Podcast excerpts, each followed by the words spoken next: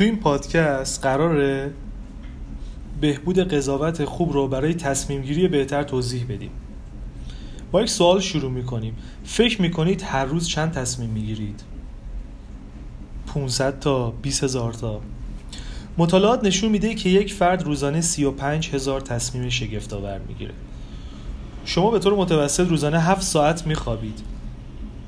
به فرض اینکه شما در خواب تصمیم گیری نکنید، به این معنیه که شما تقریباً دو هزار تصمیم در هر ساعت یا هر دو ثانیه یک تصمیم میگیرید. قضاوت این است که چگونه به نتیجه میرسیم. این اصل اساسی تو فرایند تصمیم گیری ماست و هر تصمیمی را هدایت میکنند. همه تصمیمات مهم نیستند. مثلا شما میخواین یک لیوان بردارید یا یک بشقاب رو جابجا کنید، اما بعضی چیزا بسیار مهمند. به عنوان مثال، به چه کسی اعتماد کنید یا چگونه تبلیغتون رو انجام بدید. قضاوت خوب هنگام تصمیم گیری مهم میشه. شما ممکنه قبلا قضاوت‌های خوبی انجام میدادید، اما ما دنبال یک کد هستیم که بتونیم اونو بهبود بدیم، حتی تو شرایط استرسا. مهارتایی که اینجا یاد میگیریم به شما کمک میکنه تا مسائل رو با وضوح بیشتری ببینید. بین ذهنیت قضاوت و طرز قضاوت تفاوت وجود داره. این تفاوت تأثیر قضاوت‌ها و تصمیمات ما رو تحت تأثیر قرار میده. طرز فکر قضاوت اطلاعات محدود ادعاها رو مطرح میکنه. مثلا فکر میکنیم او راضیه، اما این ایده مسخره است. این طرز فکر وقتی سریع قضاوت میکنیم اتفاق میفته. حال حالا ذهنیت قضاوت از داده، اطلاعات و تجزیه و تحلیل اونها برای رسیدن به قلب یک موقعیت استفاده میشه. آنچه شما میخواید اینه که خودتون رو از لغزیدن به ذهنیت قضاوت آسان‌تر متوقف کنید، بلکه باید آهسته آهسته شوید و ذهنیت قضاوت را در آغوش بگیرید تا به قلب تصمیمات مهم برسید. در اما در ابتدا مهمه که سبک قضاوت پیش‌فرض خودتون رو مشخص کنید. مثلا وقتی با تصمیمی روبرو میشید، به عنوان مثال، آیا من این پیشنهاد رو قبول کنم یا رد کنم؟ یا درباره این مشکل صحبت کنم یا نکنم؟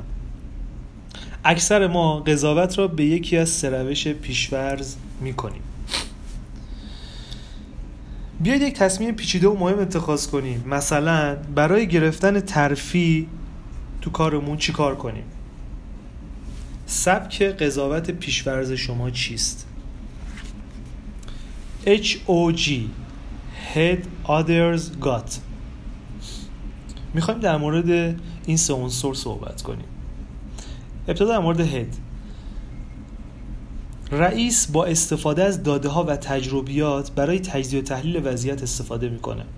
مثلا میگه تو پنج سال گذشته هشتاد و هفت درصد کل ارتقاهای شغلیمون از این طریق انجام شده.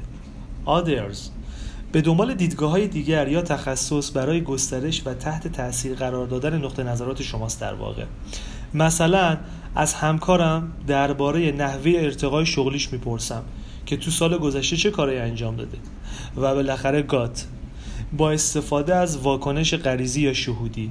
مثلا من میگم شغل خارق‌العاده‌ای خواهم داشت. پس سبک قضاوت خودتون رو با ادغام هر سه سبک اچ او اچ او جی گسترش بدید. از این سوالات برای یک پارچگی اچ او جی استفاده کنید. یک، چه شواهدی میتونه به من کمک کنه تا تایید کنه اون چی رو که میخوام انجام بدم؟ دو، تجربیات دیگران چگونه از خود من متفاوت هستن؟ مثلا همکارم اخیراً ارتقا گرفته، دلیل ارتقایش هم این بوده که سه تا مقاله تونسته رو وبسایت شرکت چاپ کنه، اما من هنوز چیزی منتشر نکردم. سه، چه چیزی مخالف ندای درون منه؟ مثلا میگم ذهنیت من میگه الان وقت خوبیه که برای ارتقا بروم، من باید کار بزرگی انجام بدم. در واقع طرز فکر خودتون رو باید با پیچیدگی تصمیمتون مطابقت بدین و سبک اچ او جی قضاوت رو یک پارچه کنید. مطمئناً کیفیت تصمیمات شما بالا خواهد رفت. الان میخوام یک فرمولی رو بهتون معرفی کنم که باعث میشه قضاوت‌های شما بهتر بشه. با یک مثال شروع میکنیم. سام کارشناس فروش شرکته، حجم کارش دو برابر شده، ولی به نظر نمیرسه که رئیسش کیت توجه کنه به این قضیه. پس سام مشکل داره، سام میدونه که باید کاری انجام بده، اما چی؟ این دقیقا همون وضعیته که فرمول قضاوت خوب رو میطلبه. اما این فرمول چیه؟ دیتای خوب به همراه اطلاعات خوب در کنار تحلیل خوب به ما قضاوت خوب میده. پس برای تصمیمات مهم فقط به این فرمول نیاز داریم. ما باید تک تک این سه عنصر رو بررسی کنیم که قراره تبدیل به قضاوت خوب بشن. اولین عنصر گود دیتاه که دیتای خوبه. با جمع آوری در دو مورد در واقع ما داده‌های خوبی کسب می‌کنیم. یک، confirming data، یعنی دیتاهایی رو ما جمع آوری می‌کنیم که از نظر شما از نظر ما پشتیبانی کنن. دو، disconforming data، دنبال داده‌هایی میریم که مخالف عقاید ما باشن. تو مرحله بعد میخوام در مورد عنصر information صحبت کنیم. در واقع باید اطلاعات رو به اطلاعات خوب تبدیل کنیم که بر اساس سوال اصلی درخت و سوال اصلی جنگل بهش میرسیم. سوال اصلی درخت به ما میگه کدام نقاط دقیق تر رو من گم کردم. سام با اچ آر ملاقات نکرده بود، ولی وقتی با اچ آر ملاقات کرد متوجه شد که کیت نگران بار سنگین کاری سام بوده و گفته برای ارتقای سام نیاز به لابی داره. کیت پس احتمالاً از قبل میدونسته درباره احساس سام.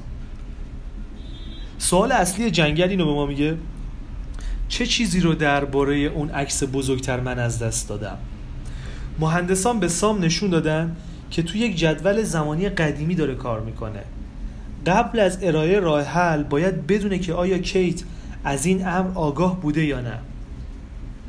حالا میخوایم در مورد آخرین عنصر صحبت کنیم که تحلیل خوب هست، که دو تا سوال مطرح میشه که یکی تفکر رو به جلو و تفکر رو به عقب هست. سوال تفکر رو به جلو به ما میگه بهترین نتیجه چیه؟ خب میشه ارتقا و کاهش بار کاری سام. سوال تفکر رو به عقب به ما میگه بدترین نتیجه چیه؟ این که نشون بده ناتوان بودن سام رو تو انجام کارش.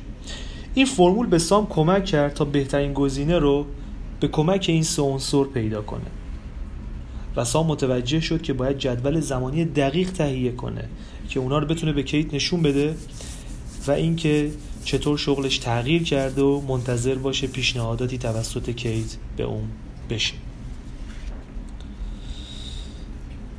فرض کنید شما تو یک موقعیت پرچالش قرار گرفتید و قرار قضاوتتون رو بهبود بدید.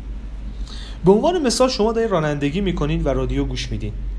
بعد میفهمین مسیر رو اشتباه رفتین. اولی کاری که میکنید چیه؟ رادیو رو خاموش میکنید. ما این کار رو انجام میدیم تا ورودی ها رو به مغزمون کاهش بدیم. در واقع قضاوت خوب نیاز به کلیر هد داره، اما موقعیت های چالش برانگیزی که مانع از کلیر هدنس میشه یک سری نمونه‌ای هست که مثلا سر کارمون اتفاق میفته. به عنوان مثال یک، احساس عجله. ما باید جواب این سوالو داشته باشیم. دو، فشار اجتماعی. همه در حال مشاهده نتایج، همه در حال مشاهده نمایش من هستند. و سه، گاهی اوقات چندین عامل استرس‌زا همزمان اتفاق می‌افتند. در واقع این شرایط استرس‌زا باعث مختل شدن مغزای ما میشه و قضاوت ما رو مختل میکنه. کلید قضاوت خوب تو این شرایط reduce the brain noise، یعنی کاهش بده سر و صداهای مغزتو، که همون خاموش کردن رادیو بود.